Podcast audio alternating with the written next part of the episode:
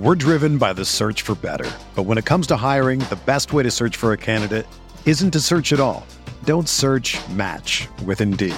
Indeed is your matching and hiring platform with over 350 million global monthly visitors, according to Indeed data, and a matching engine that helps you find quality candidates fast. Ditch the busy work. Use Indeed for scheduling, screening, and messaging so you can connect with candidates faster. Leveraging over 140 million qualifications and preferences every day, Indeed's matching engine is constantly learning from your preferences, so the more you use Indeed, the better it gets. Join more than 3.5 million businesses worldwide that use Indeed to hire great talent fast. And listeners of this show will get a $75 sponsored job credit to get your jobs more visibility at Indeed.com slash BlueWire. Just go to Indeed.com slash BlueWire right now and support our show by saying that you heard about Indeed on this podcast. That's Indeed.com slash BlueWire. Terms and conditions apply. Need to hire? You need Indeed. What's up, y'all? It's Drewski, and I've teamed up with Mountain Dew to produce a hilarious new basketball podcast called The Dew Zone with Drewski. Learn the backstories of your favorite ballers and celebrities like Jamal Murray. Did you have like a favorite team? Was it the Raptors at the time or no? Was the Raptors even started around that time? Come on, bro. I ain't that old, fam. you talking like I'm 50. Taylor Rooks, A'ja Wilson, and many more. You won't want to miss this. Listen to The Dew Zone with Drewski on Apple Podcasts, Spotify, and wherever you listen to podcasts.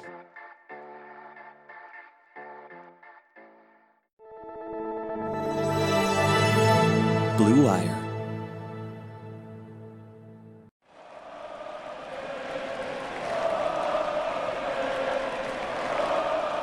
What is up, Nets fans? Welcome to the Brooklyn Buzz. I'm your host, Nick Fay. With me, as always, Jack Manuel. Jack, how are we doing? What better way to start your day in the land of Oz than with a Nets win? Yeah, Jack, you got to wake up to a nice dub for the Nets, 112 107. The Nets beat Boston at Barclays Center today. And before we get into a quick reminder, you can find us on iTunes, Google Play, Spotify, OTGBasketball.com, and NetsRepublic.com. But, Jack, it was an exciting win, and they really bounced back after a, a tough loss Wednesday night. What were the major differences that led to the win, Nick? I think from the get go, the engagement and the physicality to start the game were high. You know, Boston came in, you know, a little bit lackluster, maybe a Thanksgiving hangover, where the Nets were just locked in. They got out to an early lead, and they pretty much led this entire game. There was one slight portion in that second quarter where Boston led by one point for, I think, maybe like 30 seconds. But from that point on, you know, Boston was trying to get back in the game, but the Nets did a great job maintaining that lead. Also, I felt like Kenny probably did a better job of staggering the minutes in this game, where you saw him, uh, use Taurean Prince and Joe Harris and Garrett Temple with a bench a little bit more, and then have Spencer Dinwiddie and Jarrett Allen play with Theo Pinson and Moose at times to kind of make up for some of their lackluster play. I like it. I like it. And Coach Kenny did mention the physicality. He said he, I think that's what kept us in the game or getting the lead. I think it was our physical presence. They went super small. They're still strong, fast. I felt like DeAndre really helped us. How was DeAndre coming back from that ankle injury?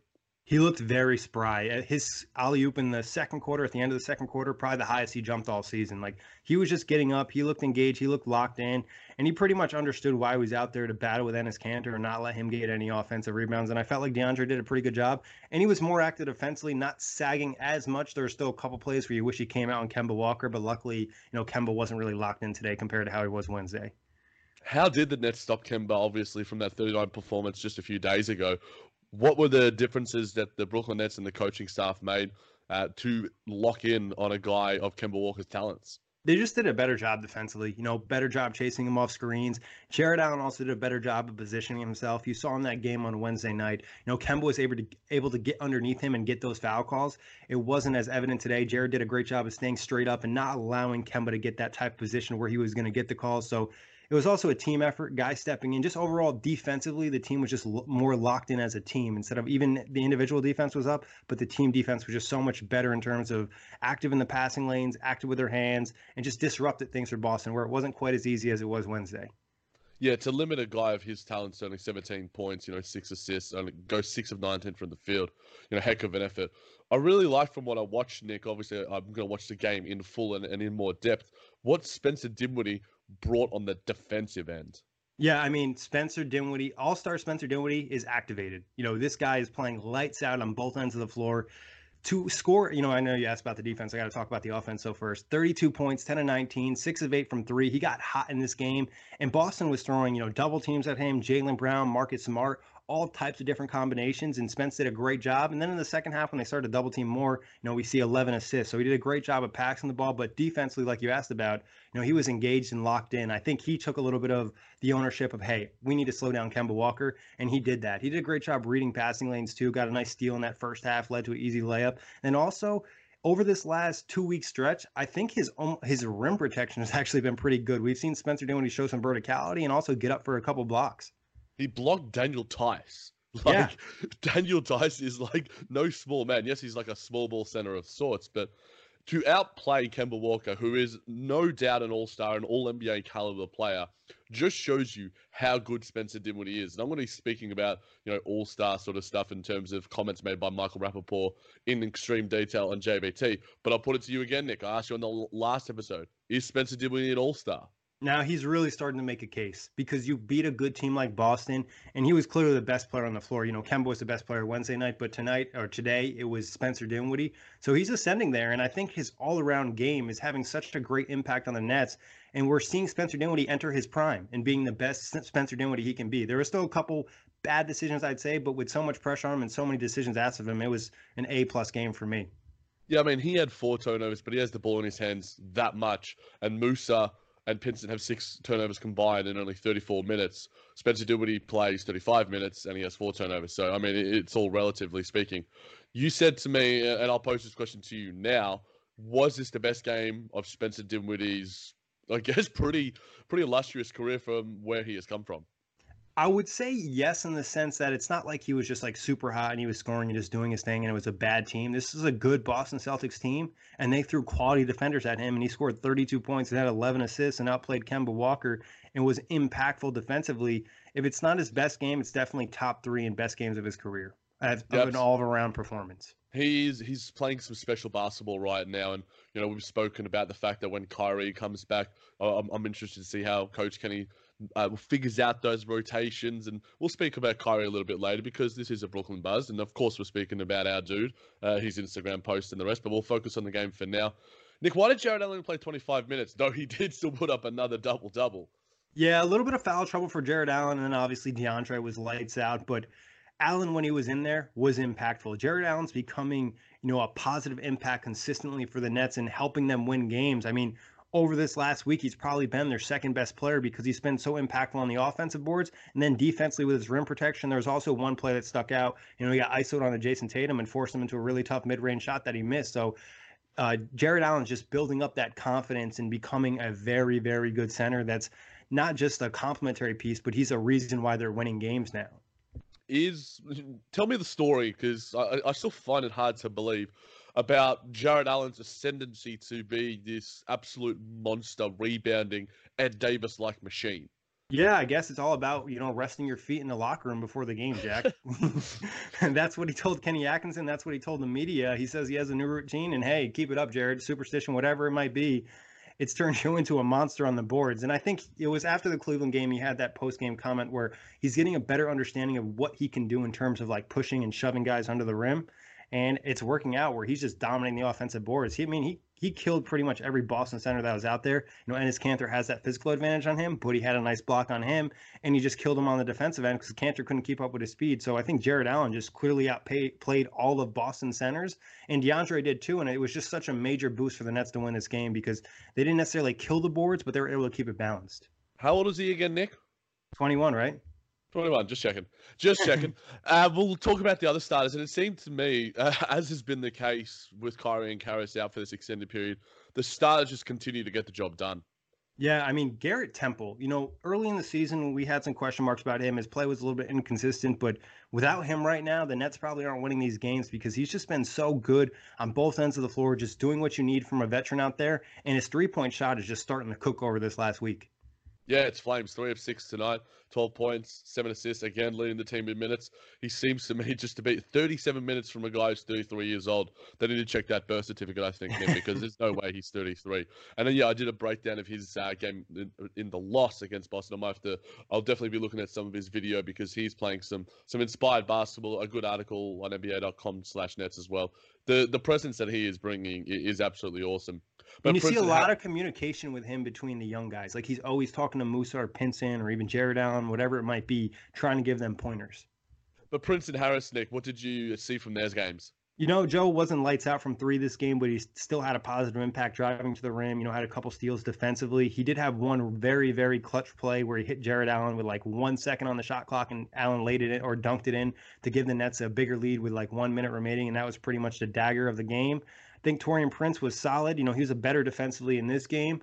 I think the one thing that bothers me about Prince a little bit is that he just is kind of soft when he's driving to the rim. There was a play where Marcus Smart blocked him. Obviously, Marcus Smart, you know, one of the best defenders in the NBA. But you like to see Prince go up and try to dunk it or just go in there very physical. And I just feel like every time we've talked about this, every time he's driving from the rim, he's either like fading away or trying to like Euro step to the side.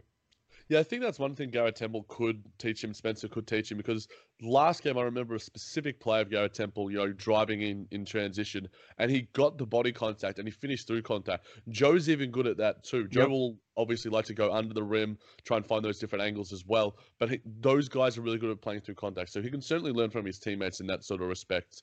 Uh, but Nick, the bench, obviously, it's been the Nets Achilles heel of late, outside of DeAndre Jordan, Shumpert, Pinson, Musa. Uh, what did you see from those guys? Sean played a good game. You know, he was minus eight, but that's mostly because he was playing with a bench unit so much he's just bringing energy to the team instantly when he's in the game. He's hyperactive. You know, not every play is a good play, but it's just a positive vibe he's bringing out there. And then he hit some jump shots today. And like, we're not going to expect, you know, Shump to score nine points every game, but when he can give you these added points, it's just like a bonus out there. And he's definitely, you know, earned himself, I think, a roster spot when his, when Wilson Chandler's back, they're going to have to make a decision with probably Theo Pinson, David Nwaba, or even try to make a trade with like Rodions or Musa we'll certainly see. Uh, in terms of the the three point percentage, Nick, to hold the Boston Celtics to thirty two point one percent, not twenty eight shooting, was there a difference in how the Nets were defending the three point line, or was it that the Celtics were missing some shots? You know, I think the Nets did a good job of disrupting the Celtics early, which we've kind of harped on all season long. You disrupt the team, they don't get comfortable, they're going to miss open shots in the second half, and that's kind of what happened. You know, Kemba didn't have a great game. Some of that was the Nets defense, some of that was him just missing open threes. Same thing with some of the other Celtics. You could say the Nets maybe got lucky to an extent, but I think the fact is when you disrupt them early, it just takes them out of their comfort zone. Yeah, and they have a lot of talented players, and, and I think it shows you it gives you a blueprint because this is one of the best teams in the league. You know, I'm I'm pretty confident in them. And just to speak generally about the Boston Celtics, I don't dislike this team, and, and I guess I think we'll speak a little bit about guys like Marcus Smart, Jayson Tatum, Kemba Walker, these guys dapping up Kyrie after the game. I'm actually a fan of this Boston Celtics squad and Brad I'm Stevens not, as a so coach. That's all you, Jack. Look, it's it's all mate. Maybe I think Marcus Smart can can grind me a little bit, but I respect the personality. I respect the hustle. I think I prefer him to Patrick Beverley, to be honest. But my best friend is also a Clippers fan, so I won't show him this episode. But in general, it is the Boston Celtics media, it is the Boston Celtics brand around the fandom that is what frustrates me the most. And yeah, and even the players said that it was kind of annoying them, the fans and the media. Marcus Smart after the game was like, you know, I'm sick of all this Kyrie talk. It's disrespectful to this team because we're playing so well, doing so many good te- things, and all you guys are asking about is Kyrie, and he's playing in Brooklyn. He said, I mean, there is no hard feelings. I didn't hug Kyrie to get on TV. That's two guys that are trying to make a living for their families, being professional athletes. That's my brother. Regardless of what he did, he works hard. Quite frankly, I'm really, honestly tired of hearing about Kyrie. Kyrie's no longer with the Boston Celtics, and it's a slap across the face of everybody on this team that's here now to keep hearing Kyrie's name because every one of these guys has to put in the work, and we continue to put in the work, and we're here and still competing. I've said that, and I said that on the podcast with Justin and Cam as well. It takes away from how good this Boston team is, and to narrow your focus to an ex player who you're just incredibly jaded about. And again, a lot of well accredited people in terms of in high positions, you know, journalistically and in, in those sort of positions are continuing to harp on this guy. And, you know, it's over now. We move on. Um, but for me, it's just it does. Uh, I think Marcus Smart is correct in that, and I understand why you're not the, the biggest fan of them, Nick. But you know, I I think maybe and maybe it's. I'm a New Yorker too. It's just against our blood to like Boston teams, so it might be sacrilege, and I'm I'm gonna assume that you know I might get some few ats and DMs after this game about my not love for this Boston Celtics team, but respect, I guess. But yeah, Nick... I respect the Celtics. I think they're a great team, and like you said, there's players that can annoy you on the court, but overall, they're a talented team. They're going to be one of the best teams in the Eastern Conference, and honestly, a likely playoff matchup for the Nets. Yeah, and I think that that's a good thing. You know, I think that the Atlantic Division. We know how strong it is at you know within the OTG basketball staff and the podcast and the content that we're producing. A lot of our fans are there, so you know I like to have a really competitive Atlantic Division. And right now, outside of the Knicks, it's always been and always will be one of the best divisions. But Nick. 30 assists tonight on 43 made field goals. You know, the Celtics only had 16 themselves was the ball fuzz, fizzing, fuzzing, whatever you want to call it, around? How did this number? How, did it occur? It, the ball was moving great. And on the perimeter, the guys were passing up good shots for great shots. And they were kind of attacking that Celtics defense. And I think one issue Boston has is they don't have a great rim protector. So they have to kind of make up for that defensively by overhelping. Nets took advantage where they understood that if they kept moving the ball side to side, they were going to end up with an open three, especially when they started to double team Spencer Dinwiddie. It almost made things easier for the Nets because as soon as he got the pass off, the next guy just had to make one more pass and they had to open three. And they're relatively hot from three right now, at least against Boston these last two games. So it worked out well. For me, Nick, when I see 20 turnovers and 30 assists, it doesn't bother me because if the ball is moving that much, you're creating ball movement, you're creating open shots, you're creating good shots, great shots. 20 assists to me doesn't mean anything. 20 turnovers, sorry, doesn't mean as much, especially when you're forcing 19 from the Boston Celtics. Yeah, I think a lot of the turnovers were okay. There's a couple that were just clearly bad decisions. You know, I think two from Taurean Prince stick out, and then one late game one from Spencer Dinwiddie that almost kind of cost the game was pretty bad. But for the most part, like you said, you don't really mind it because of the ball movement. And if you're forcing turnovers on the other end, and I felt like that was a defensive key in this game, where the Nets kind of wanted to swarm Boston, get in the passing lanes, deflect some passes, you know, steal the ball, just really make them uncomfortable. And when you do that, you can get away with the turnovers. But when you're playing bad defense, you cannot. No Claxton, no Nwaba. Why didn't we see uh, those two blokes suit up for the Brooklyn Nets tonight? Yeah, you know, I mean, Claxton was getting DeAndre's minutes when he was out, so that kind of made sense. And there wasn't really a need to play him, especially because Boston plays so small. They don't necessarily play a power forward out there majority of the time. So I think that's why he didn't see any minutes. Nwaba, I don't really know. I think maybe the thinking is, you know, Nwaba out there, he's not a great ball handler. You already have two bad ball handlers and Theo Pinson and Musa are, you know, average at best guys. You want to maybe have them together and not have Nwaba, but I don't know. He he must do something that doesn't make Kenny or the coaching staff happy. It's frustrating. It really is. You know, especially after playing 19 minutes, and you know, Pinson and and Musa still get continue to get these minutes. I get that Nwaba can't create as a a ball handler but it just brings so much. And uh, I think because the Nets defense was that good and they were able to contain Kemba in a lot of you know actions already, I get it. But you know, I just really like this guy. He's he's become a a fan favorite, a sort of cult favorite for me anyway. But Nick, we'll get to Kyrie Irving. Let's focus on the injury status of him so far. Any recent news from him, Kyrie? Obviously, he was on the bench with KD, doing a little moves. They were having a bit of fun. What is his injury status at this stage? So Kenny said he's putting shots up. He's not cleared for contact yet. He's going to miss the game against the Heat on Sunday, but it seems like there's a, a probable chance that he'll play next week. Okay, so that's positive to hear. And you know, obviously, against some more tougher teams coming up uh, outside of Miami, it's going to be we need him. I think yep. it's it's it's silly to say that. I think that we continue to speak about the same problems every time we do a recap pod, which is generally every single game, bar one this season. And it's like, well, our bench let us down. Well, our, our backup ball handlers let us down. When you put Spencer Dinwiddie as a secondary guard and he can play some more time with the second unit, dear Lord, is he going to feast? The confidence that he is getting right now going up against starters, and yes, some of them against a, a, makeshift starters like you know Collin Sexton, Darius Garland, you know these sort of blokes, but going up against Kemba and getting that confidence, and he was still good in the last game, even though you know his box score didn't necessarily reflect it. But it's going to be incredibly positive when he does get back. Yeah, I mean, when you replace, you know, Musa and Pinson's whatever it is, 32 to 34 minutes with, you know, Spencer Dinwiddie and Kyrie Irving, you're just going to have such an upgrade. Like, and that was the issue again in this game. You know, this would have been a blowout if the Nets had a good bench because every time the bench came in, you know, Boston would go on a 7 0 run, a 5 0 run, and just cut into that lead where the Nets had double digits and then these guys just couldn't maintain just because they're just not ready for NBA rotation minutes. They're not ready to play 15 plus minutes a game. They could probably squeeze in eight here and there, but they just make too many mistakes. You know, the issue for Pinson today, obviously offensively, he wasn't great, as he hasn't been pretty much the entire time he's been playing, but he also had four fouls. And then Musa just makes some really bad decisions. Like he was shooting some deep threes again, where it's like, man, you're not even making your normal threes. You need to like chill with that and just play the game. One thing I also think as well is because, you know, if these guys play 17 minutes tonight, those 34 minutes automatically go to Kyrie Irving. I think you could bring in a David Nwaba as well. Yeah, I think I think Nwaba is a lot more playable when you have you know an elite playmaker out there, either you know Spencer Dinwiddie or or Caris LeVert or Kyrie Irving.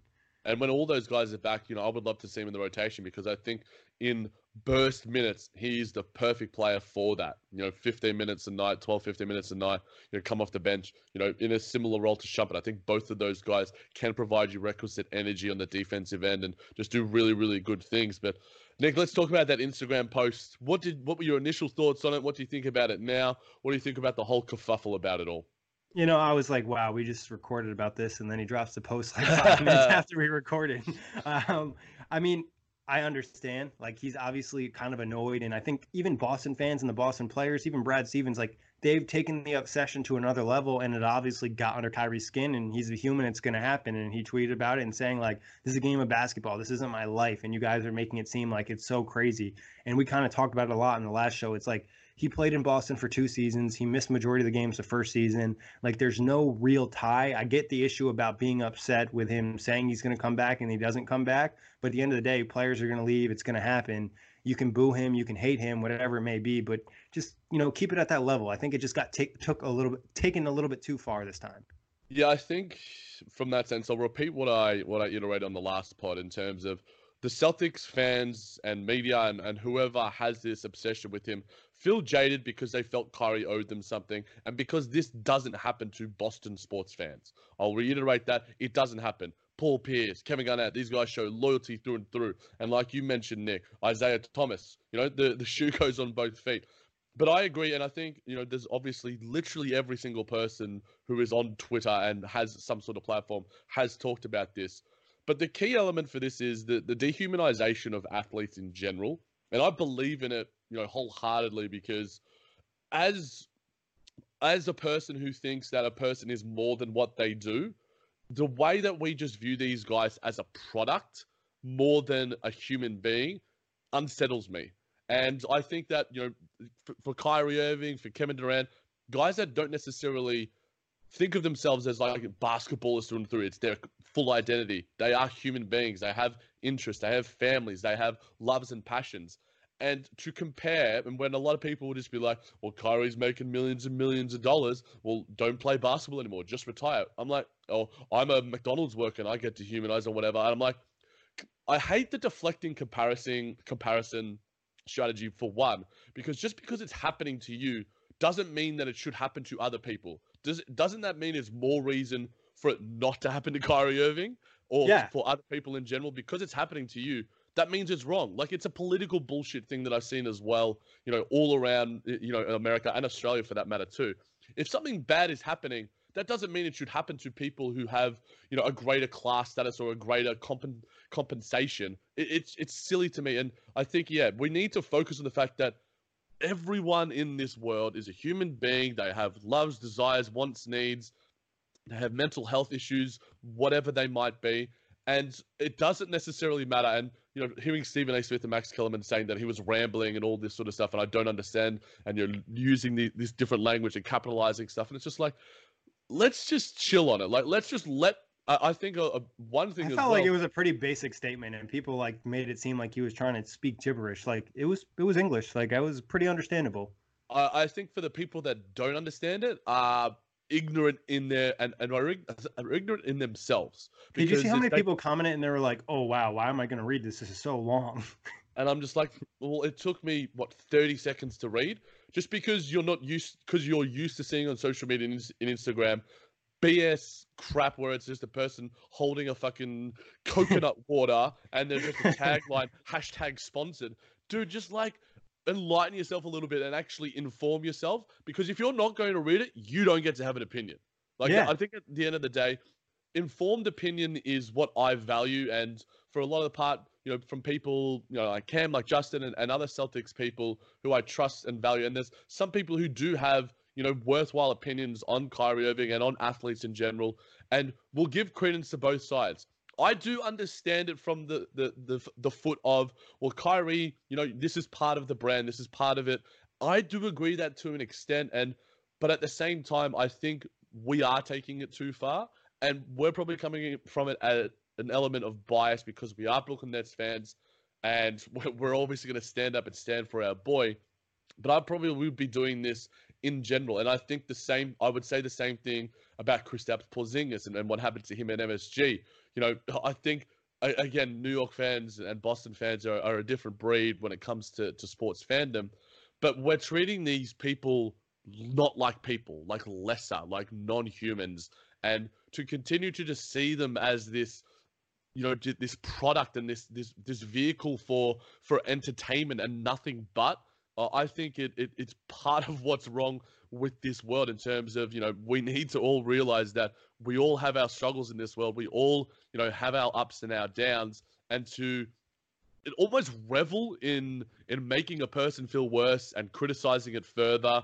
You know, Kyrie's gonna have this like a duck off his back because you know he hasn't responded since because and we saw him pretty happy at the at the game today, hanging out with his best friends, uh, DeAndre Jordan and Kevin Durant, and you know seeing some of his old teammates too in Marcus Smart, Jayson Tatum, and, and all the rest. So for me, I'm I'm happy to have Kyrie and I'll probably speak even more about this on JBT as well. Make sure you subscribe to that and this uh, on iTunes and all other platforms. But man, we need to the obsession with Kyrie. Uh, again, I put this out weeks ago.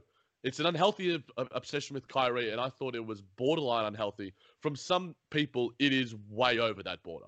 Especially some media people that are supposed to be professional. And like. I said, I have no issue with Boston fans booing or saying Kyrie sucks. That's just what's going to happen in the NBA. But when you take the next level and you say, hey, this guy's missing a game because he's scared of TD Garden or he's faking an injury and like questioning his character and just pretty much putting all the blame on him. And it's funny because Brad Stevens come out, other former teammates, even Jaylen Brown, who it seems like doesn't have a good relationship with Kyrie, said it was weird that they were doing that type of thing to him. So I think just overall, like I'm kind of just happy these this two game stretch is over because I think next time when they match up, it is going to die down.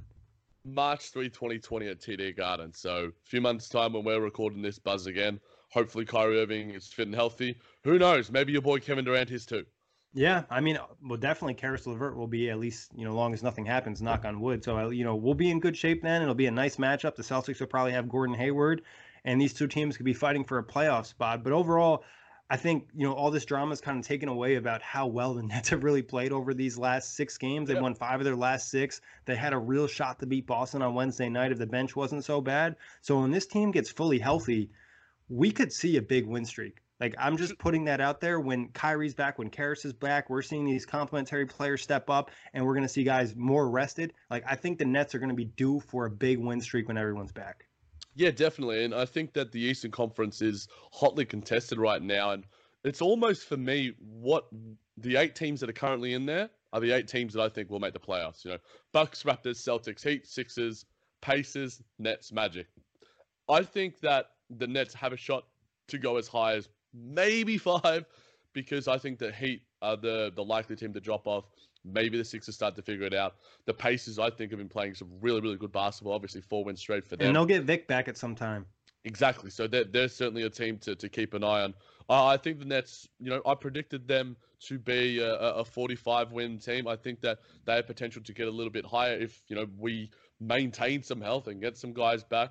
But there are, I think, from the flip side as well, Nick, there are going to be some chemistry issues in terms of on-court chemistry. Let me preface that. There's going to be on-court chemistry issues when Kyrie and Caris come back because they do play a different style of basketball. Both of them like to ISO a lot, and uh, because they're not just the one person, they're not just Spencer Dinwiddie running the show.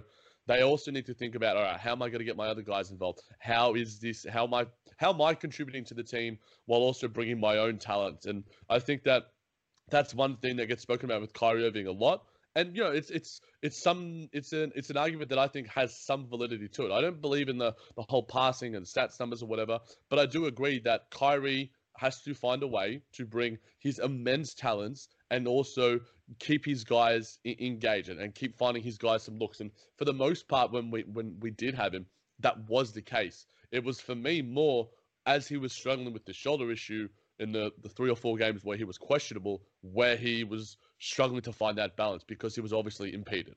Yeah, no, for sure. And I think, you know, just to touch on the Eastern Conference before I dive into Kyrie, I think the fact is the Nets are really only three and a half games from the three spot. It just shows you that, you know, having that rough start early on is okay. Because you can clean that up because you have, you know, 60 games to get up in the standings. But getting back to Kyrie, still adjustment. I think there could be some value in sitting on the bench and watching your teammates play and getting a better understanding of like, hey, where they like the ball, or maybe even having more trust in somebody and the plays that they can make. Yeah, definitely. Uh, it's going to be uh, certainly one to watch because you know the Eastern Conference is a little bit stronger than probably some people thought. At least you know one top wise. Six. Yeah, top wise one through six or seven. I think you know with the Wizards and the and the Hornets at nine and ten, it's certainly you know that play-in tournament would be pretty fun watching the Wizards compete for it. I know my my other favorite Nick would certainly be happy about that, but especially you know, the way they shoot threes, they could just get hot one game and like the Wizards could beat somebody and get into the playoffs. But like obviously that's for JBT and the outlet. True that, but um, you know if the Nets continue to stay hot, Nick, then from three as well, we were hot today. 17 to 41. You know, there was some some big moments, and when the Nets are hot from three, it does change their offense. 100%. And I think it was perfect against a team like Boston, whose three point defense, like we mentioned on Wednesday, just hasn't been great because they have to compensate a little bit for that lack of rim protection and interior defense and allows you to kind of pass up and get some open shots on the three point land. And hopefully they can build this confidence from three and carry it on. Yeah, it'll be tough against the Miami Heat. They are an incredibly well coached team and a really good defensive team at that. So it's going to be a, a tough matchup, but you take some good momentum.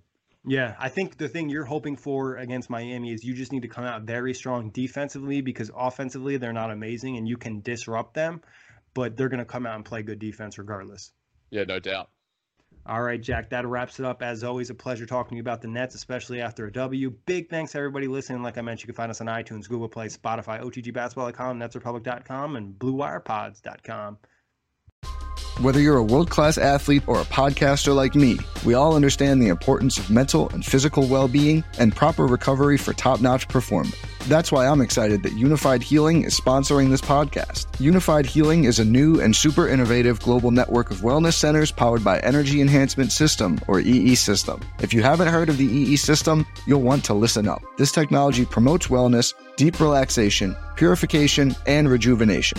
In hundreds of locations across the globe, access to a center is easy and affordable. Interested in experiencing the EE system technology for yourself? Go to unifydhealing.com slash bluewire to learn more and find a center near you. That's U-N-I-F-Y-D healing.com slash bluewire. No material or testimonials on the Unified Healing website are intended to be viewed as medical advice or a substitute for professional medical advice, diagnosis, or treatment. Always seek the advice of your physician or other qualified healthcare provider with any questions you may have regarding a medical condition or treatment and before undertaking a new healthcare regimen, including EE system.